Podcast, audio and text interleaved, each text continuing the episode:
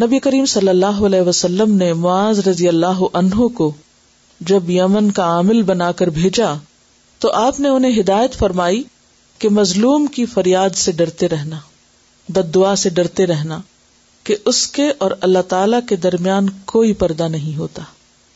یعنی اگر کسی شخص پر ظلم کیا گیا، مثلاً اس کا مال چھین لیا گیا، یا اس کو ضرورت سے زائد ڈانٹا گیا، یا بغیر قصور کے اس کو کوئی الزام دیا گیا یعنی ظلم کی کوئی بھی قسم، جس سے دوسرے کا دل دکھ جائے، جس سے دوسرے پر زیادتی ہو، جس میں دوسرے کا نقصان ہو، جس میں دوسرے کو تکلیف پہنچی ہو، اور اس دکھے دل کے ساتھ اس کے منہ سے کوئی بات نکل گئی، تو یہ بات فوراً عرش الہی تک پہنچ جائے گی۔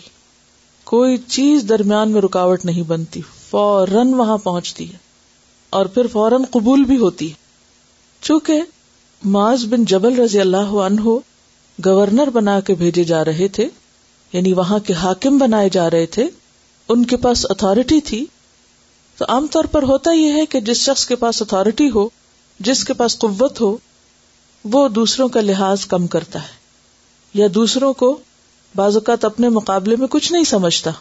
اور شیطان کے قدم کیا ہے شیطان کی پیروی کس کس چیز میں عام طور پہ ہوتی بتائیے، شیطان کی خطوات کیا ہے شیطان خود کس رستے پہ چلا؟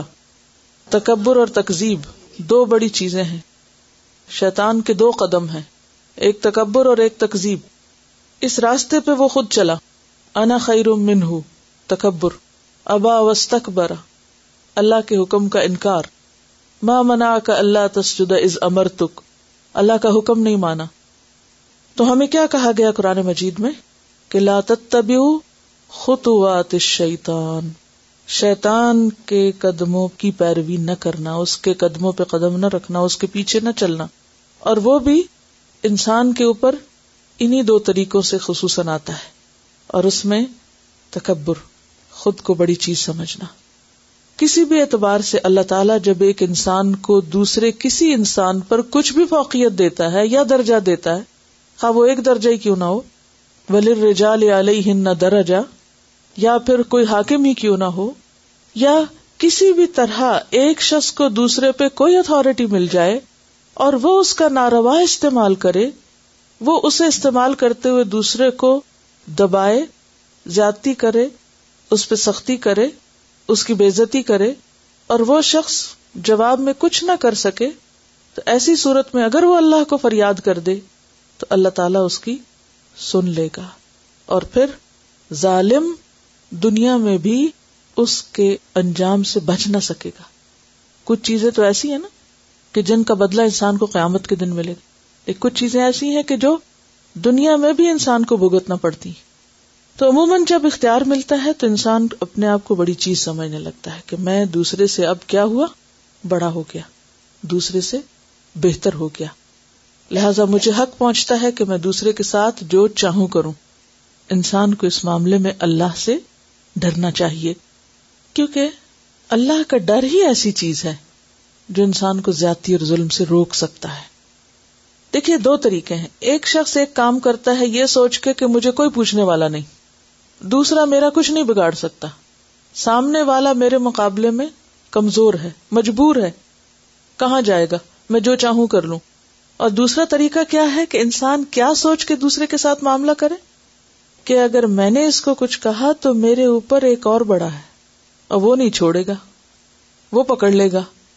تو صرف یہ احساس کہ وہ پکڑ لے گا، وہ پکڑ سکتا ہے، یہی وہ چیز ہے کہ جو انسان کو بے پناہ طاقت کے باوجود بھی متوازے رکھتی، ہمبل رکھتی، اس کے اندر آجزی رہتی توازو رہتی کہ نہیں، مجھے اللہ کے سامنے جواب دینا ہے۔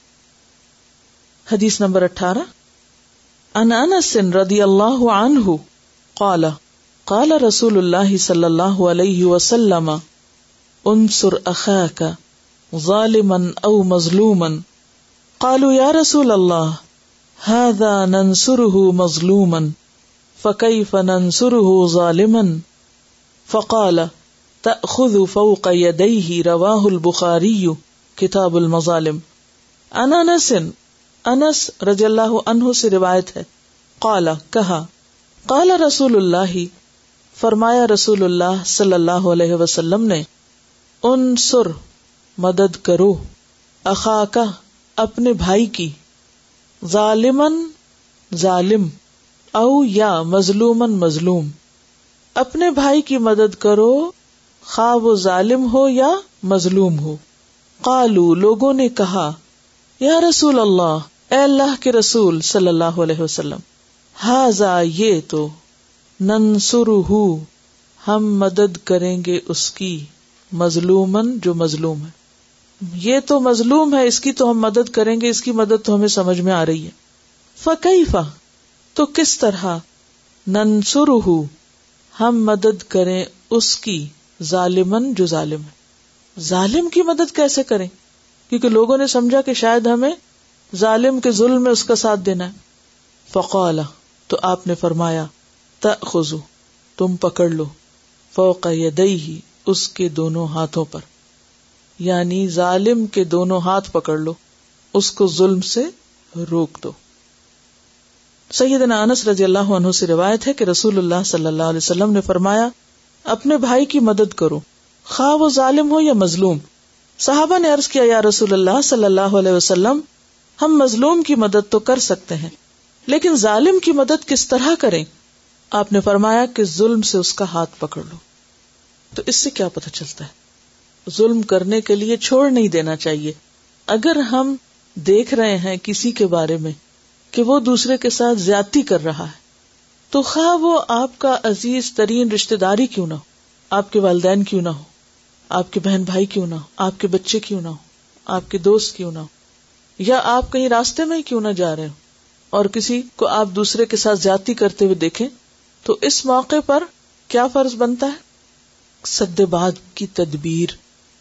ضروری نہیں کہ اسی وقت بیچ میں انسان کود پڑے اور خود بھی شکار ہو جائے ظلم کا۔ مثلا اگر ایک شخص کسی کو مار رہا ہے اور دوسرا اس کو بچانے لگتا ہے تو بعض اوقات کیا ہوتا ہے؟ بچانے والا خود بھی کمزور ہوتا ہے، وہ بھی پٹ سکتا ہے۔ نہیں ضروری نہیں کہ آن دا اسپاٹ ہی آپ کمزور ہوتے ہوئے بھی کود پڑے ہاں اگر آپ سمجھتے کہ آپ کے اندر طاقت ہے، تو اسی وقت آپ کود سکتے ہیں۔ لیکن اگر آپ اس وقت سمجھتے ہیں کہ نہیں، تو آپ کسی اور کو ساتھ ملا کے دو گنا طاقت کر کے یا تین گنا تو پھر آپ آگے بڑھیں۔ یا پھر آپ یہ کہ اس برائی سے نفرت کریں اور اس کے سدباب کی ایک لانگ ٹرم پلاننگ کریں کہ کون شخص کس پہ ظلم کرتا ہے، کیوں کرتا ہے اور اس کا توڑ کیا ہے؟ اس کو مجھے روکنا کیسے ہے؟ حکمت کے ساتھ۔ اگر فوری طور پر آپ نہ بھی کر سکیں، تو آئندہ کے لیے آپ اس کے لیے ضرور سوچیں۔ اس میں آپ دیکھیے کہ نبی صلی اللہ علیہ وسلم نبوت سے پہلے، چونکہ ایک دین فطرت پر تھے یعنی ایک صحیح رستے پر تھے اس وقت بھی، کہ جو اللہ نے فطرت میں ہمارے خیر رکھی ہے نا، تو اس پر تھے۔ تو مکہ میں اور عرب کے اندر ظلم و ستم بہت عام تھا۔ جو طاقتور ہوتا تھا، بس اسی کی چلتی تھی۔ باقی کمزور جو تھے ان کے لیے کوئی ٹھکانا نہ تھا۔ خصوصاً غلاموں کا برا حال تھا، عورتوں کا برا حال تھا۔ بعض اوقات کافلوں کو لوٹ لیا جاتا۔ تو آپ صلی اللہ علیہ وسلم نے چند اور نوجوانوں کے ساتھ مل کر، جن کے نام میں فضل آتا تھا، باہم ایک معاہدہ کی ایک تنظیم بنائی آرگنائزیشن بنائی، اور اس میں سب ممبرز نے حلف اٹھایا، جس کو حلف الفضول کہا جاتا ہے۔ کہ جس میں بہت سارے فضل شامل تھے۔ یہ کس لیے تھی؟ تاکہ ظالموں کو ظلم سے روکا جا سکے۔ تو نبوت کے بعد آپ صلی اللہ علیہ وسلم فرماتے ہیں کہ اگر آج بھی مجھے کسی ایسے معاہدے میں شریک ہونا پڑے، تو میں بخوشی شریک ہوں گا۔ یعنی جس شخص کے اندر ایک ایمان ہے، ایک خیر ہے، انسانوں کی بھلائی کا جذبہ ہے، یہ ہو ہی نہیں سکتا کہ جس کا دل حساس ہو جاگتا ہو، وہ کسی دوسرے کو ظلم کرنے کے لیے چھوڑ دے۔ وہ چین سے نہیں بیٹھ سکتا۔ وہ ضرور کچھ کرے گا۔ خواہ وہ اوروں کے ساتھ شریک ہو جائے یا اوروں کو اپنے ساتھ شریک کر لے، یا کوئی بھی تدبیر اور طریقہ اختیار کرے، وہ یہ نہیں کہہ سکتا کہ اس سے میرا کوئی کنسرن نہیں، جو جس کا جی چاہے کرے۔ نہیں۔ ایسا کرنے کا کیا نقصان ہوگا؟ اگر آپ دوسرے کو ظلم کے لیے چھوڑ دیں، تو کیا ہوگا؟ ظلم کا کلچر عام ہو جائے گا۔ اگر کوئی شخص ظلم کو کنڈیم نہیں کرتا کہ یہ غلط بات ہے تو نتیجہ کیا ہوگا؟ ظلم پر لوگوں کی ضرورت بڑھتی چلی جائے گی اور پھر پلٹ کر سارا معاشرہ اس سے متاثر ہو سکتا ہے۔ تو اس سے یہ پتا چلتا ہے کہ صرف یہ نہیں کہ ہمیں ظلم کرنا نہیں، بلکہ یہ بھی لازم ہے کہ اگر کسی دوسرے پر ظلم ہو رہا ہو تو اسے روکنا بھی دینی فرائض میں سے ہے۔ زیادتی کو روکنا بھی اور مظلوم کی مدد کرنا بھی دین ہی کا حصہ ہے۔ ایک اور بات اس سے جو پتہ چلتی ہے کہ جو ظالم ہے اس کو بھی آپ نے اپنا بھائی کہا ہے۔ یعنی مظلوم تو بھائی ہے، لیکن ظالم بھی بھائی ہے۔ کیوں؟ ظالم کو کیوں بھائی کہا؟ آپ کسی کو خیر خواہی سے، محبت سے، ظلم سے باز رکھ سکتے ہیں۔ عام طور پر لوگ کیا سمجھتے ہیں کہ اگر کسی کو برائی سے روکنا ہے تو لازمن کیا طریقہ اختیار کرو؟ سختی کا، نفرت کا۔ شدت کا تو اس کا نتیجہ کیا نکلتا ہے؟ مسئلہ حل نہیں ہوتا۔ تو کرنا کیا چاہیے؟ کہ خواہ کوئی ظالم ہو یا مظلوم ہو، پہلے ہم اس کے لیے دل میں خیر خواہی لائیں۔ اس کو اپنا سمجھے اور پھر اس کے بعد اس کو روکے تو یہاں پر کیا کہا گیا؟ انصر اخا کا اپنے بھائی کو روکو ظالمن او مظلومن حدیث نمبر انیس۔ یہ حدیث بھی عبداللہ بن عمر سے روایت ہے۔ عن ابن عمر رضی اللہ عنہما یقول، کہتے ہیں، نہا، منع فرمایا ہے النبی نبی صلی اللہ علیہ وسلم، صلی اللہ علیہ وسلم نے، ان یہ کہ یقرنا ملائے الرجل، کوئی شخص، بین درمیان، التمرتین، دو کھجوروں کے جمیعن اکٹھے۔ حتی یہاں تک کہ یستذن اجازت لے لے اصحابہ اپنے ساتھیوں سے۔ رواہ البخاری کتاب الشریکتی سیدنا عبداللہ بن عمر رضی اللہ عنہما سے روایت ہے کہ نبی کریم صلی اللہ علیہ وسلم نے منع فرمایا تھا کہ کوئی شخص دو دو کھجوریں ایک ساتھ ملا کے کھائے، یہاں تک کہ وہ اپنے ساتھیوں سے اجازت لے لے۔ مثلاً اگر آپ اکٹھے کھانا کھا رہے ہیں، ایک پلیٹ سے کھا رہے ہیں، کھجور کھا رہے ہیں یا انگور کھا رہے ہیں یا کوئی بھی چیز جو دانا دانا کر کے اٹھائی جاتی، تو آپ کے لیے اخلاق کا تقاضا کیا ہے کہ آپ کیسے کھائیں؟ ایک ایک کھائیں اور سب ایک ایک کھائیں۔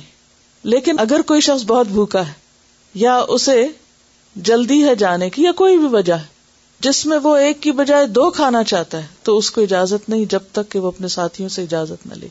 وہ ایسا نہیں کر سکتا جب تک کہ اوروں کی رضامندی نہ لے لے۔ اب دیکھیے کہ کہاں تک جا کر اصلاح کی گئی، سمجھایا گیا۔ عموماً ہمارے یہاں کیا ہوتا ہے، جب کوئی دعوت ہوتی، پارٹی ہوتی، شادی ہوتی ہے اور ہم اپنی پلیٹیں بھر رہے ہوتے ہیں اور ہمیں پتا ہوتا ہے کہ فوڈ لمیٹڈ ہے اور ہمارے پیچھے ایک لمبی لائن ہے اور ان سب کو یہیں سے لینا ہے، تو میں اتنا ہی لوں جتنا انصاف کا تقاضا ہے۔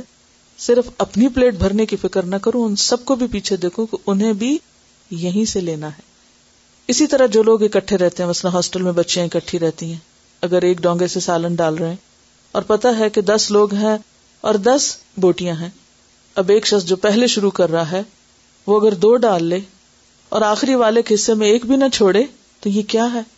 ظلم ہے۔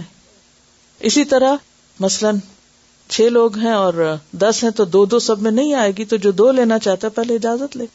یعنی اجازت کا مطلب یہ نہیں کہ کیا آپ مجھے اجازت دیتے ہیں کوئی اعلان کر کے اور دوسروں کا مذاق اڑا کے، کیونکہ بعض اوقات ہم سنتوں کا اس طرح بھی مذاق اڑانا شروع کر دیتے ہیں۔ حضرت عبداللہ بن عمر نے ایک مرتبہ شاید نماز پڑھی یا کوئی نیکی کا کام کیا تو کوئی ان کے پاس تھا تو کہنے لگا، اللہ آپ کی یہ نیکی قبول کرے۔ تو اس نے شاید انداز کوئی ایسا اختیار کیا ہوگا تو کہنے لگے کیا تم جانتے ہو کہ ان نما تقبل اللہ من المتقین؟ کہ اللہ تقوا والوں سے ہی نیکی قبول کرتا ہے؟ ہاں؟ کہ صرف یہ نہیں ہے کہ ہم کوئی بھی کام کر لیں اور پھر غرور کا شکار ہو جائیں کہ ہم نے بڑا کیا؟ نہیں، جب تک تقوا ساتھ نہ ہو، خدا کا ڈر نہ ہو، تو نیکی بھی قبول نہیں ویسے تو آپ یہ شو کر رہے ہیں کہ آپ حدیث پہ عمل کر رہے ہیں اور آپ اونچی آوازیں مذاق اڑا کے دوسروں سے پوچھ رہے ہیں۔ اور تقوا کہاں گیا؟ تو ایسے میں بازو کو دوسروں کو شرمندہ کرنا بھی ہوتا ہے۔ کہ تم مجھے نہیں اجازت دو کہ دیکھو میں تو پھر کرنے لگا ہوں۔ تو مقصد اس حدیث کا کیا ہے کہ انسان جہاں اکٹھے رہتا ہو، وہاں صرف اپنا اپنا دیکھے، خود غرضی سے کام نہ لے، بلکہ دوسروں کی ضرورت کو بھی سامنے رکھے۔ اور یہ ایک اصول دے دیا گیا دو چیزیں کٹھی کھانے کا۔ اس میں صرف کھانے کے معاملے میں ہی نہیں، کوئی بھی چیز آپ استعمال کر رہے ہیں۔ اور جب آپ دیکھ رہے ہیں کہ ایک سے زیادہ لوگ اس کی ضرورت مند ہیں، تو پھر انصاف کے ساتھ خود اپنے دل سے فیصلہ لے کے اتنی ہی چیز استعمال کریں جتنی آپ کے حق میں آتی ہے۔ مثلاً بعض اوقات کوئی فری آئٹم ڈسٹریبیوٹ ہو رہا ہوتا ہے۔ تو اس میں کیا ہوتا ہے کہ اگر ہم موجود ہیں اور ہم دیکھ رہے ہیں کہ کوئی چیز ایکسٹرا ہے تو ہم کوشش کیا کریں کہ ہم ایک اور لے لیں۔ یا یہ کہ ہمیں زیادہ اچھی مل جائے۔ یا فری مل رہا ہے تو دو لے لیں۔ یا ایک لے کے چھپا کے دوسری پھر مانگ لی۔ یا یہ کہ پہلے مجھے دیں، خواہ میرا نمبر پیچھے ہو۔ یہ سب زیادتی کی شکلیں ہیں۔ اگر کسی چیز کے بارے میں کہہ دیا گیا کہ ایک سب کا حق ہے، تو بس پھر ایک ہی حق ہے۔ دوسرا تو میرا ہے ہی نہیں۔ اگر وہ بچ بھی جاتا ہے، تو وہ پھر جس کو چاہے دیا جائے۔ وہ میرا حق نہیں ہے۔ لیکن ایسی چھوٹی چھوٹی کتنی ہی چیزیں ہوتی ہیں کہ جس میں لوگ خود غرضی کا ثبوت دیتے ہوئے اپنا فائدہ تو سوچ لیتے ہیں، لیکن دوسروں کو بھول جاتے ہیں۔ تو ہمیں ان کو بھی نہیں بھولنا جو ہمارے ساتھ بیٹھے ہوئے اور ان کو بھی نہیں بھولنا جن کا حق اور حصہ ہے اس چیز میں جو اس وقت ہمارے ساتھ نہ ہو، کسی وجہ سے غائب ہو تو آپ صلی اللہ علیہ وسلم نے کیا فرمایا؟ کوئی شخص دو دو کھجورے ایک ساتھ ملا کر نہ کھائے، یہاں تک کہ اپنے ساتھیوں سے اجازت لے لے۔ اس میں مثلاً اگر بچ گئی ہے کوئی چیز تو انسان پوچھ سکتا ہے، کسی اور کو کچھ کھانا؟ بعض کا ایسا ہوتا ہے نا کہ جیسے ایک راؤنڈ میں سب کو گھما کے چیز دے دی، سرو کر دی۔ جو بچی وہ لا کے سامنے رکھ دی۔ اب ہر ایک کا دل نہیں کر رہا دوبارہ اس میں سے لینے کو یا کھانے کو، اور اگر کسی کو طلب ہے تو وہ اخلاق کا تقاضا کیا ہے کہ وہ چیز اٹھائے اور پوچھے، کسی اور کو چاہیے؟ آپ کو چاہیے؟ اگر نہیں تو میں کھا سکتا ہوں۔ یا نہیں بھی اس وقت اگر کہے تو یہ پوچھنا بھی کافی ہے، کسی اور کو چاہیے؟ تو یہ مینرز میں سے ہے، اخلاق میں سے ہے۔ اور صرف اپنا الو سیدھا کرنا اور دوسروں کو بھول جانا یہ بد اخلاقی بھی ہے اور ظلم بھی ہے۔ یعنی ظلم صرف کسی کو قتل کرنا یا کسی کو تھپڑ مارنا یا کسی کو کچھ ازیت دینا ہی نہیں، بلکہ ان نوئنگلی بھی کسی کا حصہ کھا جانا یا لے جانا یا اڑا جانا یا دوسرے سے زیادہ وصول کر لینا، یہ بھی اسی میں شامل ہو جاتا ہے۔ حدیث نمبر بیس ان سالم ان ابی ہی قال قال النبی صلی اللہ علیہ وسلم من اخذ شيئا من الارض بغیر حقه، خسف به يوم القيامة الى سبع عردين رواه البخاري کتاب بدء الخلق. سیدنا سالم نے اپنے والد سے روایت کیا کہ نبی کریم صلی اللہ علیہ وسلم نے فرمایا، من اخذ شیئن جس نے لی کوئی چیز من الارض زمین میں سے، بغیر حق ہی بغیر اپنے حق کے خصف بھی دھسا دیا جائے گا اس کو یوم القیامتی، قیامت کے دن الا سبع اردینا سات زمینوں تک۔ الا تک سب سات اردینا زمین سیدنا سالم اپنے والد سے روایت کرتے ہیں کہ نبی صلی اللہ علیہ وسلم نے فرمایا، جس نے کسی زمین میں سے کچھ بھی نہ حق لے لیا، تو قیامت کے دن اسے سات زمینوں تک دھسایا جائے گا۔ اندر تک اس کو دھسا کے دے مارا جائے گا۔ بخاری کی ایک اور حدیث میں آتا ہے کہ ہم سے ابو الیمان نے بیان کیا اور وہ کہتے ہیں کہ ہمیں شعیب نے خبر دی۔ انہوں نے زہری سے کہا، مجھ سے طلحہ بن عبد اللہ نے بیان کیا اور ان کو عبد الرحمان ابن عمر ابن سہل نے خبر دی کہ سعید بن زید نے کہا کہ میں نے حضرت صلی اللہ علیہ وسلم سے سنا، آپ فرماتے تھے، جو کوئی کچھ زمین ظلم سے چھین لے تو سات زمینوں کا توق اس کے گلے میں ڈالا جائے گا۔ یہاں سات زمینوں تک دھسایا جائے گا اور وہاں توق ایک ہی بات کو دو طرح سے کیا گیا ہے۔ زمینوں کا توق اگر اس کے گلے میں ڈالا جاتا تو گویا وہ زمینوں کے اندر ہی دھسا ہوا ہے۔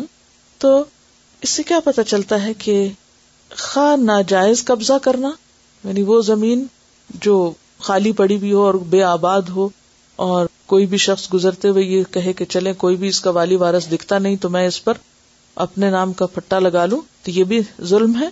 اور اسی طرح وراثت کی تقسیم میں ظلم، کہ بھائیوں کو، بہنوں کا حصہ بھی دے دیا جائے، یا یہ کہ خواتین کو جائیداد میں سے کچھ بھی نہ دیا جائے، یا یہ کہ اگر کسی عورت کا شوہر مر گیا ہے تو شوہر کی جائیداد میں سے خواب و زمین ہو یا کچھ اور، عورت کو اس کا حقدار نہ سمجھا جائے اور اس کو کک آؤٹ کر دیا جائے گھر سے۔ یا کوئی بھی اس قسم کی چیز کہ جس میں ظلم ہو، تو قیامت کے دن انسان کے لیے وہ وبال جان بن جائے گا۔ بعض اوقات ایسا ہوتا ہے نا کہ زمین کی حدیں لوگ مٹا کر اپنا حصہ آگے کو کر لیتے ہیں، یا سرکاری زمین یا گورنمنٹ کی زمین جو ہے وہ اپنے حصے میں شامل کر لیتے ہیں۔ تو کوئی بھی ایسی چیز جس پر لوگوں کا حق ہو یا کسی خاص انسان کا حق ہو، اس کو اس کی اجازت کے بغیر استعمال کرنا اور اس کو ہتھیار لینا یہ سب اسی میں شامل ہے۔ اکیس نمبر حدیث ان ابی حریرہ ان رسول اللہ صلی اللہ علیہ وسلم قال، من كانت عنده مظلمة لأخيه فليتحلله منها فإنه ليس ثم دينار ولا درهم من قبل ان يؤخذ لاخيه من حسناته فان لم يكن له حسنات اخذ من سيئات اخيه فطرحت عليه. رواه البخاري كتاب الرقاق. ان ابي هريره ابو هريره رضی اللہ عنہ سے روایت ہے، ان رسول اللہ، بے شک رسول اللہ صلی اللہ علیہ وسلم نے قال فرمایا، من کانت، جو کوئی ہے اندہ اس کے پاس مظلمت کوئی ظلم لقی ہی اس کے بھائی کے لیے۔ یعنی جس نے اپنے بھائی پہ کوئی ظلم کیا فل یا تحل پس چاہیے کہ آزاد کر لے اس کو، منہا اس سے، یا حلال کر لے اس کو، اس سے۔ تحل کا معنی ہوتا ہے کفارہ دے کے آزاد ہو جانا۔ یعنی معافی مانگ لے، مراد یہ ہے۔ ان پس بے شک وہ لئی سا نہیں سما وہاں دینار ان کوئی دینار، ولا درہم۔ ان اور نہ کوئی درہم۔ من قبلی، اس سے پہلے خدا کے لیا جائے لی عقی ہی اس کے بھائی سے۔ من حسنات ہی اس کی نیکیوں میں سے۔ فعلم یا پھر اگر نہ ہو، لہو اس کے لیے۔ حسنات نیکیاں اخدا لیا جائے گا۔ من سیئات اخی ہی اس کے بھائی کی برائیوں میں سے۔ فطرحت پس ڈال دی جائے گی۔ علیہ اس پر۔ رواہ البخاری۔ سیدنا ابو حرارہ رضی اللہ عنہ سے روایت ہے کہ رسول اللہ صلی اللہ علیہ وسلم نے فرمایا، جس نے اپنے کسی بھائی پر ظلم کیا ہو، تو اسے چاہیے کہ اس سے دنیا میں معاف کرا لے۔ یہیں پر اس کو حلال کر لے یہی اس کو راضی کر لے۔ اس لیے کہ وہاں روپے پیسے نہیں ہوں گے، درہم و دینار نہیں ہوں گے۔ اس سے پہلے کہ اس کے بھائی کے لیے اس کی نیکیوں میں سے حق دلایا جائے۔ اور اگر اس کے پاس نیکیاں نہ ہوں گی، تو اس مظلوم کی برائیاں اس پر ڈال دی جائیں گی۔ یعنی انسان بچ کے، چھوٹ کے بھاگ نہیں سکتا۔ اگر کسی نے دنیا میں دوسرے کے ساتھ زیادتی کی اور اس کی قسمیں کیا، مثلاً کسی کا مال چرا لیا ہے کسی کی چیز کو نقصان پہنچا دیا ہے، کسی کی عزت پہ حملہ کیا ہے، کسی کو بدنام کیا ہے کسی کے ساتھ زیادتی کی ہے۔ اس کا حق ادا نہیں کیا۔ اور اس کی کئی ایک قسمیں آپ نے ڈسکس بھی کی۔ تو ہونا کیا چاہیے کہ دنیا میں ہی انسان ان سے معافی مانگ لے۔ کیونکہ قیامت کے دن انسان کو اپنی نیکیوں میں سے بدلا دینا ہوگا۔ اب دیکھیے کہ دنیا میں آپ کسی کا کچھ بھی اگر ہتھیار لیتے ہیں، کوئی بھی چیز کسی کی کچھ لے لیتے ہیں، کتنے دن ساتھ رہے گی؟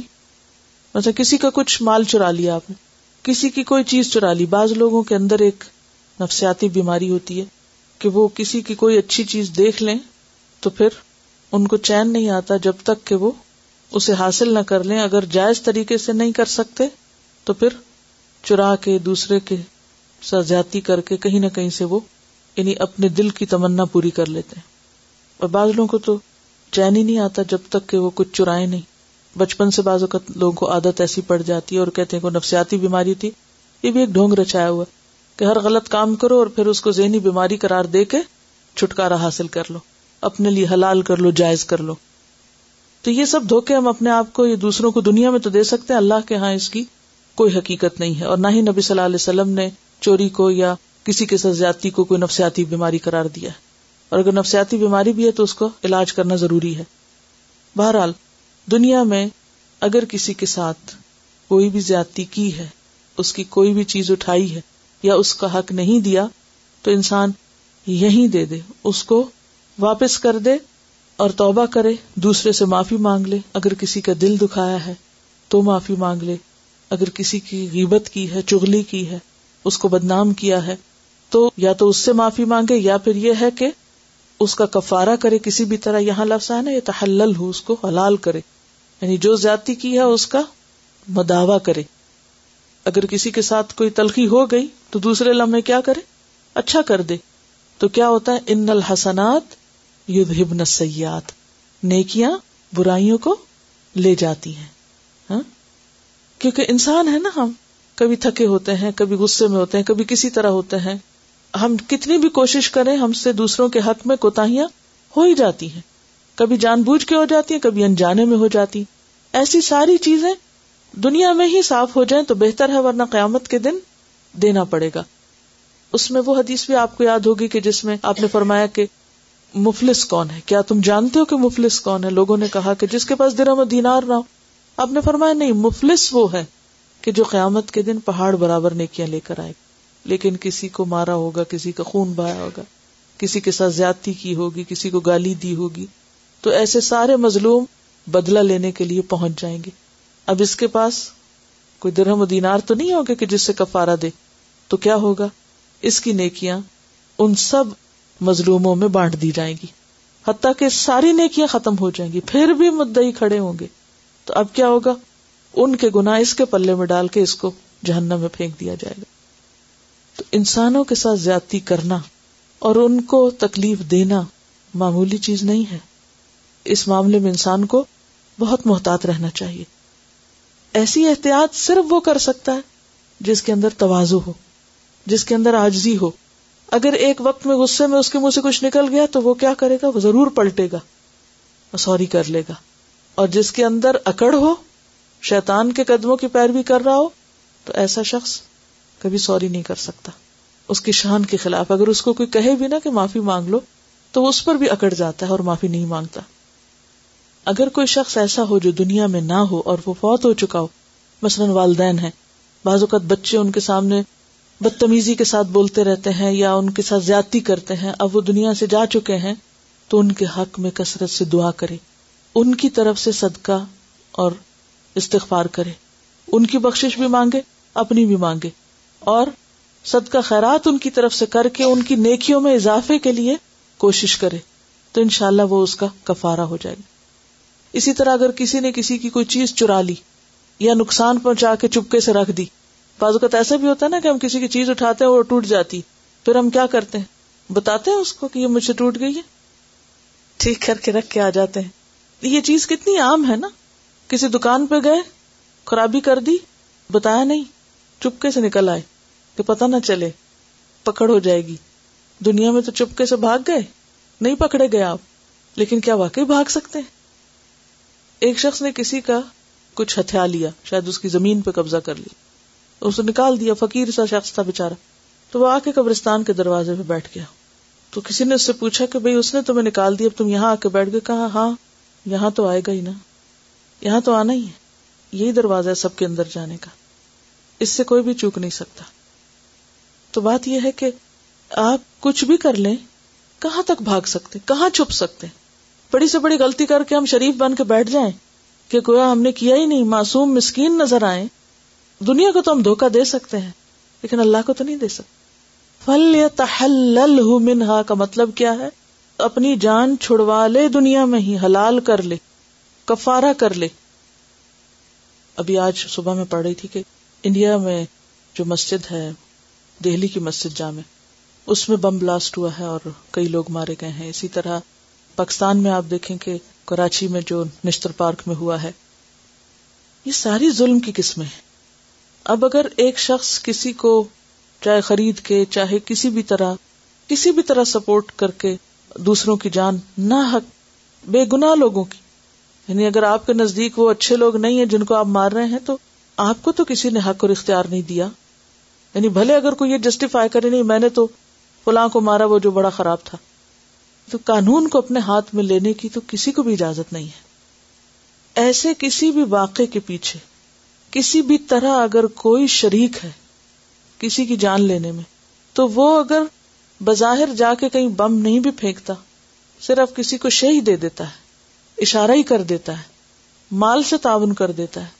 تو جتنے لوگوں کی جان گئی ان سب کا قاتل یہ بھی ہے۔ ہاں دنیا میں کوئی کسی کے سامنے نہ بھی آئے، نہ بھی ظاہر ہو، لیکن یہ انتہائی ظلم ہے۔ آپ صلی اللہ علیہ وسلم نے قیامت کی نشانیوں میں سے بتایا تھا، قتل بڑھ جائے گا۔ اور کسی کو یہ نہیں پتا ہوگا کہ وہ کس بات میں مارا جا رہا ہے۔ بعض اوقات لوگ اپنے گھر سے نکلتے ہیں، ان کو پتہ ہی نہیں کہ ان کو مارا کیوں جا رہا اور پھر آپ دیکھیے کہ جب ایک ایسی جاتی ہوتی ہے تو پھر کیا ہوتا ہے کہ بسیں جلائی جاتی اور اسی طرح دوسروں کی پراپرٹیز کو نقصان پہنچایا جاتا ہے۔ پیٹرول پمپ جلا دیے جاتے ہیں اور لوٹ مار شروع کر دی جاتی کوئی دکھ نہیں بنتی، کوئی سینس نہیں بنتی کہ قصور کسی کا ہو اور نقصان کسی اور کو پہنچایا جائے۔ پچھلے دنوں جو وہ کارٹون کنٹروورسی تھی، اس میں جب بہت سے ایسی ریلیز ہوئی تو بعض اوقات غریب ٹھیلے والوں کے ٹھیلے توڑ دیے گئے۔ فروٹ پھینک دیا گیا ان کا اتار کے۔ بسیں توڑ دی گئی جلا دی گئی مسافروں کو ہراساں کیا گیا۔ یہ لوٹ مار اور یہ سب کچھ ظلم ہی کی قسمیں ہیں۔ اور ان سب چیزوں کا حساب دینا ہوگا قیامت کے دن۔ حدیث نمبر بائیس۔ انبی موسا رضی اللہ عنہ قال، قالوا یا رسول اللہ ای الاسلام افضل؟ قال، من سلم المسلمون من لسانه ويده انا ابی موسا ابو موسا رضی اللہ عنہ سے روایت ہے۔ قال، وہ کہتے ہیں قالو لوگوں نے کہا، یا رسول اللہ، اے اللہ کے رسول صلی اللہ علیہ وسلم ای الاسلامی، کون سا اسلام افضل افضل ہے؟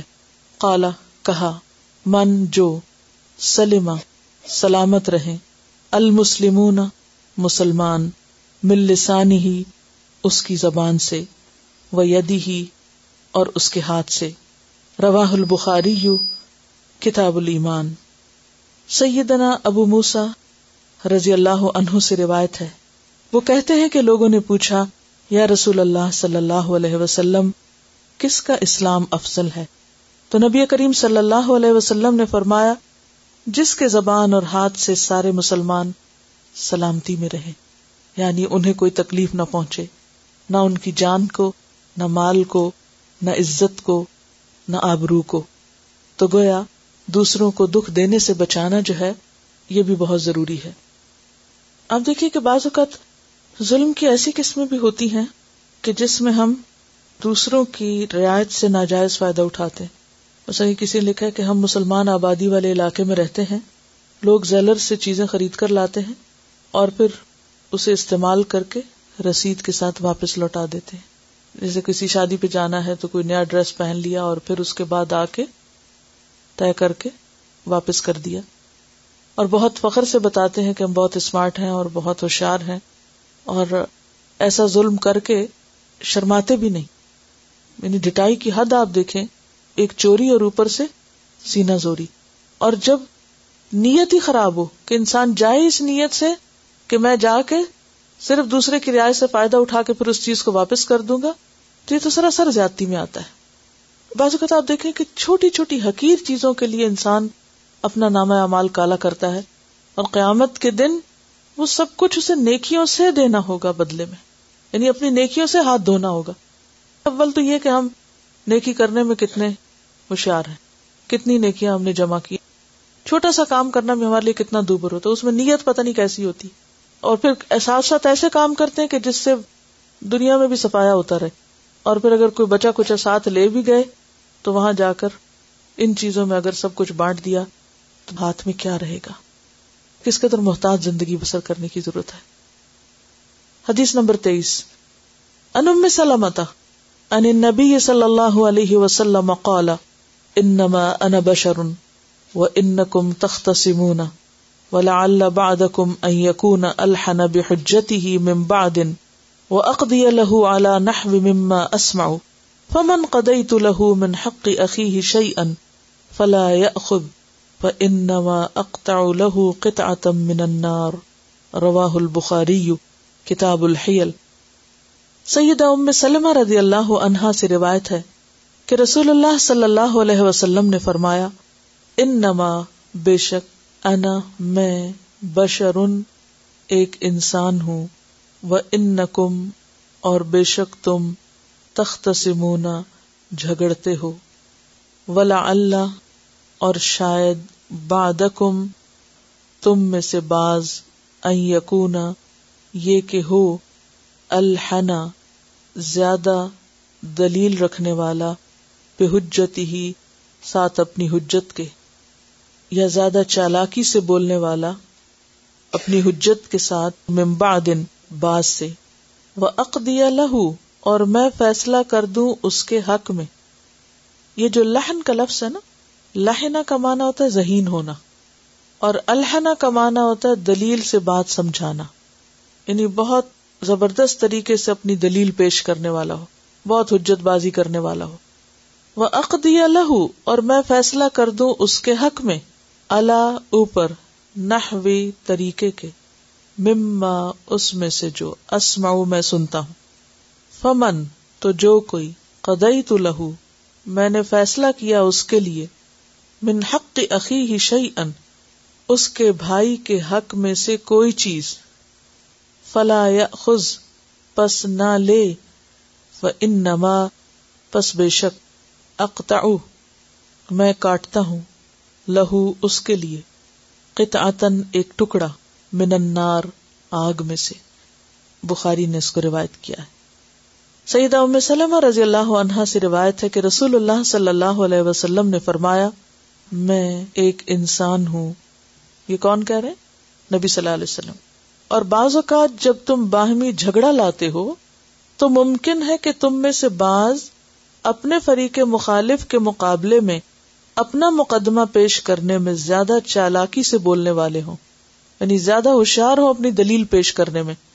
اور اس طرح میں اس کے مطابق فیصلہ کر دوں یعنی چالاک انسان کے حق میں، زیادہ بولنے والے کے حق میں، اور اس طرح میں اس کے مطابق فیصلہ کر دوں جو میں تم سے سنتا ہوں۔ بس میں جس شخص کے لیے بھی اس کے بھائی کے حق میں سے کسی چیز کا فیصلہ کروں، تو وہ اسے نہ لے، کیونکہ اس طرح میں اسے جہنم کا ایک ٹکڑا دیتا۔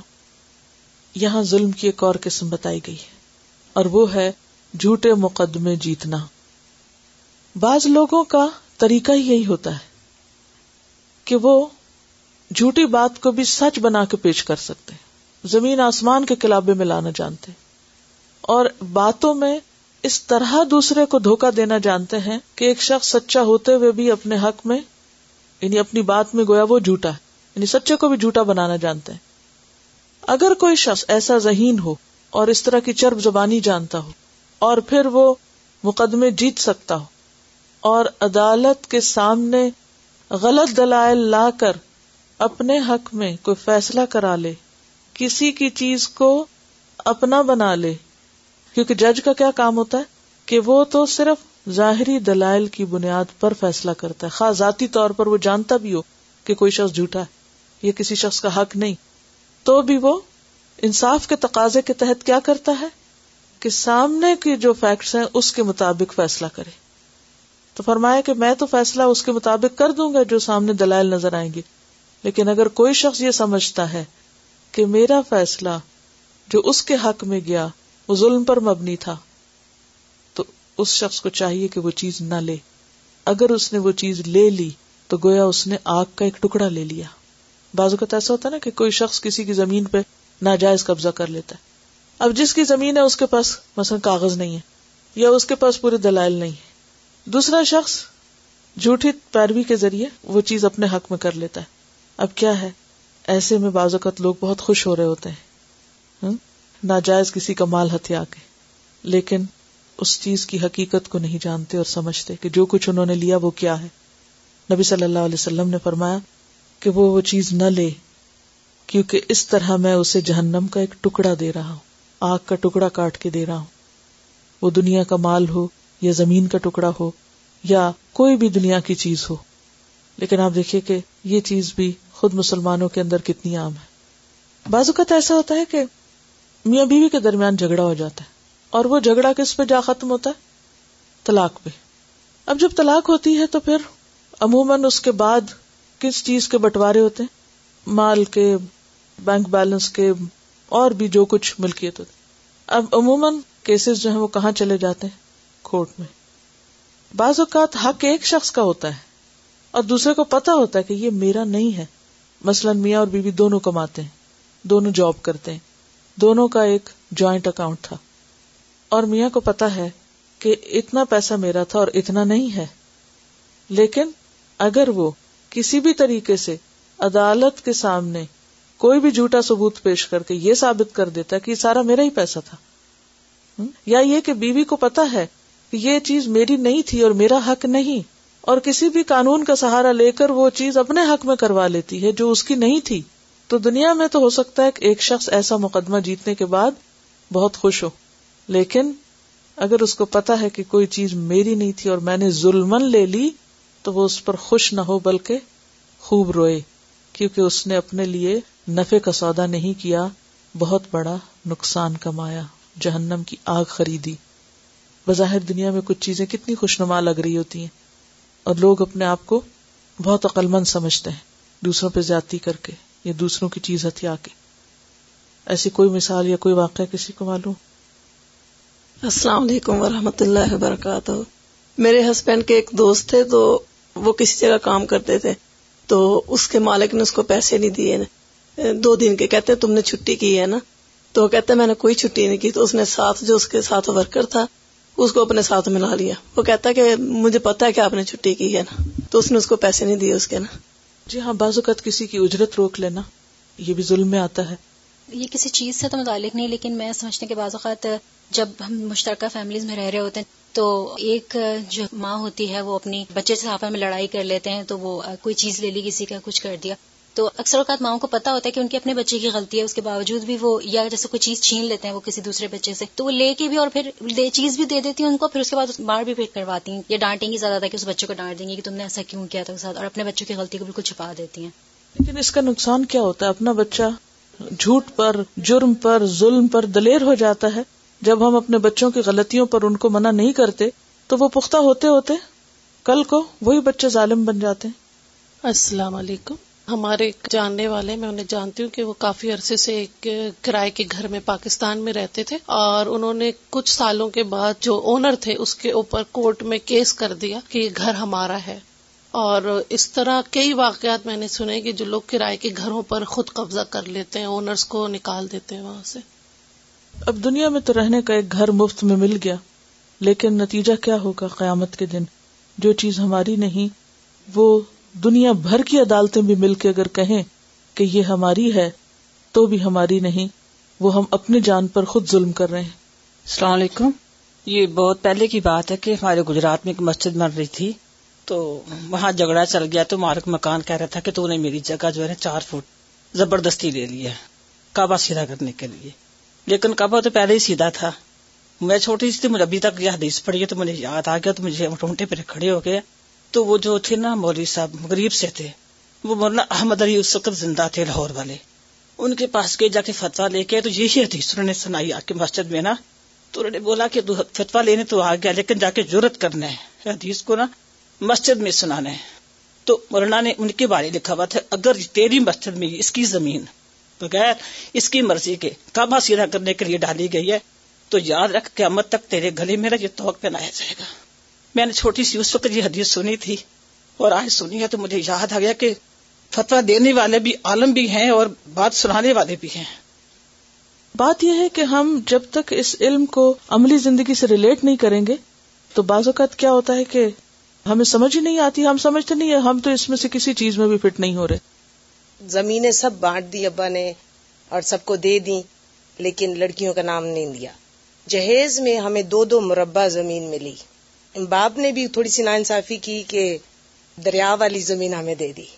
اور خدا کا کرنا ایسا ہوا کہ دریا بھی راستہ چھوڑ گیا اور زمین بہت اچھی نکل آئی۔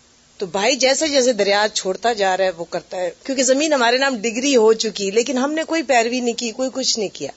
تو اب مجھے تو اللہ کی مہربانی، میرے میاں کہتا چھوڑو چھوڑو، ہم کچھ نہیں کرتے۔ میری بہن کو ضرورت ہے تو میں کہتی ہوں کہ اس کو تو دے دو۔ تو کہتے ہیں، نہیں نہیں، وہ تو یہ تھا، وہ تھا، یہ تھا، وہ تو ابو میرے کو نظر نہیں آتا، پیپر سائن کروا لیتے۔ تو اب ابو سن رہے ہیں، ابو کو پتا ہے، سارا کچھ ہو رہا ہے۔ والدین بھی ہیں، بڑے بھائی بھی ہیں، بہن، ہم سب بیٹھتے ہیں، باتیں ہوتی ہیں۔ کوئی سائڈ ہی نہیں لیتا، کوئی بات ہی نہیں کرتا۔ تو میں سوچتی ہوں، یہ ہمارے گھر میں ہو رہا ہے غیروں کی باتیں تو ہم کیا کریں؟ سوال کرنے لگی تھی کہ آپ نے کہا تھا نا، سدے باب کرتے ہیں، وہ حلف الفضول جو کیا طریقے کیا ہیں اس ظلم کو روکنے کے؟ بیسیکلی لا علمی اور خدا خوفی نہیں ہے۔ یعنی مسلمان خود اپنے دین سے غافل ہیں اور اپنے انجام سے بے خبر ہیں۔ اگر انسان کو یہ پتا چل جائے کہ جو کچھ یہ کہا جا رہا ہے، یہ سچ ہے اور ایسا ہوگا، تو انسان اپنی بھی دے ڈالے۔ کیونکہ جب خاندان کے بہت سے لوگ مظلوم کی بجائے ظالم کے ساتھ ہو جاتے ہیں کہ وہ طاقتور ہے تو پھر بازو کا تو وہ دوسرا اس کو روک بھی نہیں سکتا جو بولے یا کہے تو وہ بھی برا بنتا ہے۔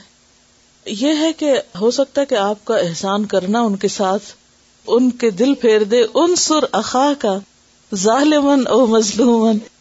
بھائی کی مدد کرنا خواب و ظالم ہی کیوں نہ ہو، ضروری ہے تاکہ اس کو ظلم سے روکا جا سکے۔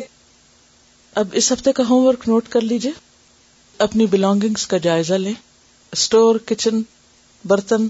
جو بھی چیزیں ہیں آپ کے پاس، ان سب کا جائزہ لیں اور دیکھیں کہ کیا آپ کے گھر میں، آپ کے پاس کسی کی کوئی چیز تو نہیں جو اسے واپس لوٹانا ضروری ہے؟ کیونکہ نبی صلی اللہ علیہ وسلم نے فرمایا آریتن لی ہوئی چیز واپس کی جائے گی یعنی دودھ پینے کے لیے کسی کی گائے، بھینس وغیرہ واپس کی جائے گی۔ قرض ادا کیا جائے گا اور ضامن ضمانت بھرنے والا ہے۔ نبی صلی اللہ علیہ وسلم نے فرمایا، خبردار، ظلم نہ کرو۔ خبردار، مسلمان آدمی کا مال حلال نہیں، مگر اس کی خوشی سے۔ کسی کی کوئی چیز جو آپ نے اس کی مرضی کے بغیر اپنے پاس رکھی ہوئی ہے، وہ آپ کے لیے حلال نہیں، جب تک کہ وہ آپ کو اجازت نہ دے۔ یہ کہتی ہیں کہ ان کے پاس کچھ لوگوں کے برتن رکھے ہوئے ہیں اور میں سب کو اعلان کر چکی ہوں اور کوئی ان کا والی وارث نہیں بن رہا، تو اب میں کیا کروں؟ انہیں کیا کرنا چاہیے؟ کسی کی کوئی چیز جس کا کوئی والی وارث آپ کو نہیں مل رہا، وہ ایک سال تک رکھنا ضروری ہے، حتیٰ کہ ہو سکتا ہے کہ کسی وقت وہ لوٹ آئے اور پھر اس کے بعد آپ اس کو فی سبیل اللہ دے دیں یا خود استعمال کر لیں۔ اور اگر اس کے بعد آ جاتا ہے تو بھی اگر رکھی ہوئی ہے تو آپ اس کو واپس کر دیں۔ اور اگر نہیں آتا تو پھر آپ خود بھی استعمال کر سکتے ہیں یا کسی کو بھی دے سکتے ہیں۔ یعنی دونوں صورتیں جائز ہیں۔ یہ کسی نے فون کیا، نام نہیں بتایا اور وہ کہتی ہیں کہ ہمیں کہا گیا تھا کہ ہمیں آگے کی سیٹس پر گروپ وائز بیٹھنے کی اجازت ہوگی، لیکن اس کے باوجود ہمیں ہماری باری پر بیٹھنے نہیں دیا گیا۔ کیا یہ ظلم نہیں؟ جی ہاں۔ اگر آپ کسی کا حق لے لیتے ہیں، خواہ وہ سیٹ کا ہی کیوں نہ ہو، جگہ کا ہی کیوں نہ ہو، تو وہ بھی ظلم میں شمار ہوتا ہے۔ ایک چیز اپنے آپ کو پرکھنے کے لیے یہ ضروری ہے کہ ہم دوسرے کی جگہ خود کو رکھ لیں۔ کسی بھی چیز پر جب اپنا حق سمجھنے لگے تو فوراً دیکھیں کیا کہ جس کا یہ حق ہے، کیا وہ مجھے چھوڑے اس چیپٹر میں سے کون سی حدیث یاد کریں گے آپ؟ چلیے، میں آپ کو کہلوا دیتی ہوں تاکہ آپ کے لیے زبانی یاد کرنا آسان ہو جائے۔ حدیث نمبر سولہ۔ اصل چیز یاد کرنے میں اسپیلنگس کا درست ہونا ضروری ہے۔ پروننسیشن کا صحیح ہونا۔ تو صحیح پروننسیشن بولے ان عبد اللہ ابن عمر رضی اللہ عنہما عن النبی صلی اللہ علیہ وسلم قال. الظلم ظلمات یوم القیامت رواہ البخاری کتاب المظالم. سبحانك اللهم وبحمدك نشهد ان لا اله الا انت نستغفرك ونتوب اليك السلام علیکم و رحمۃ اللہ وبرکاتہ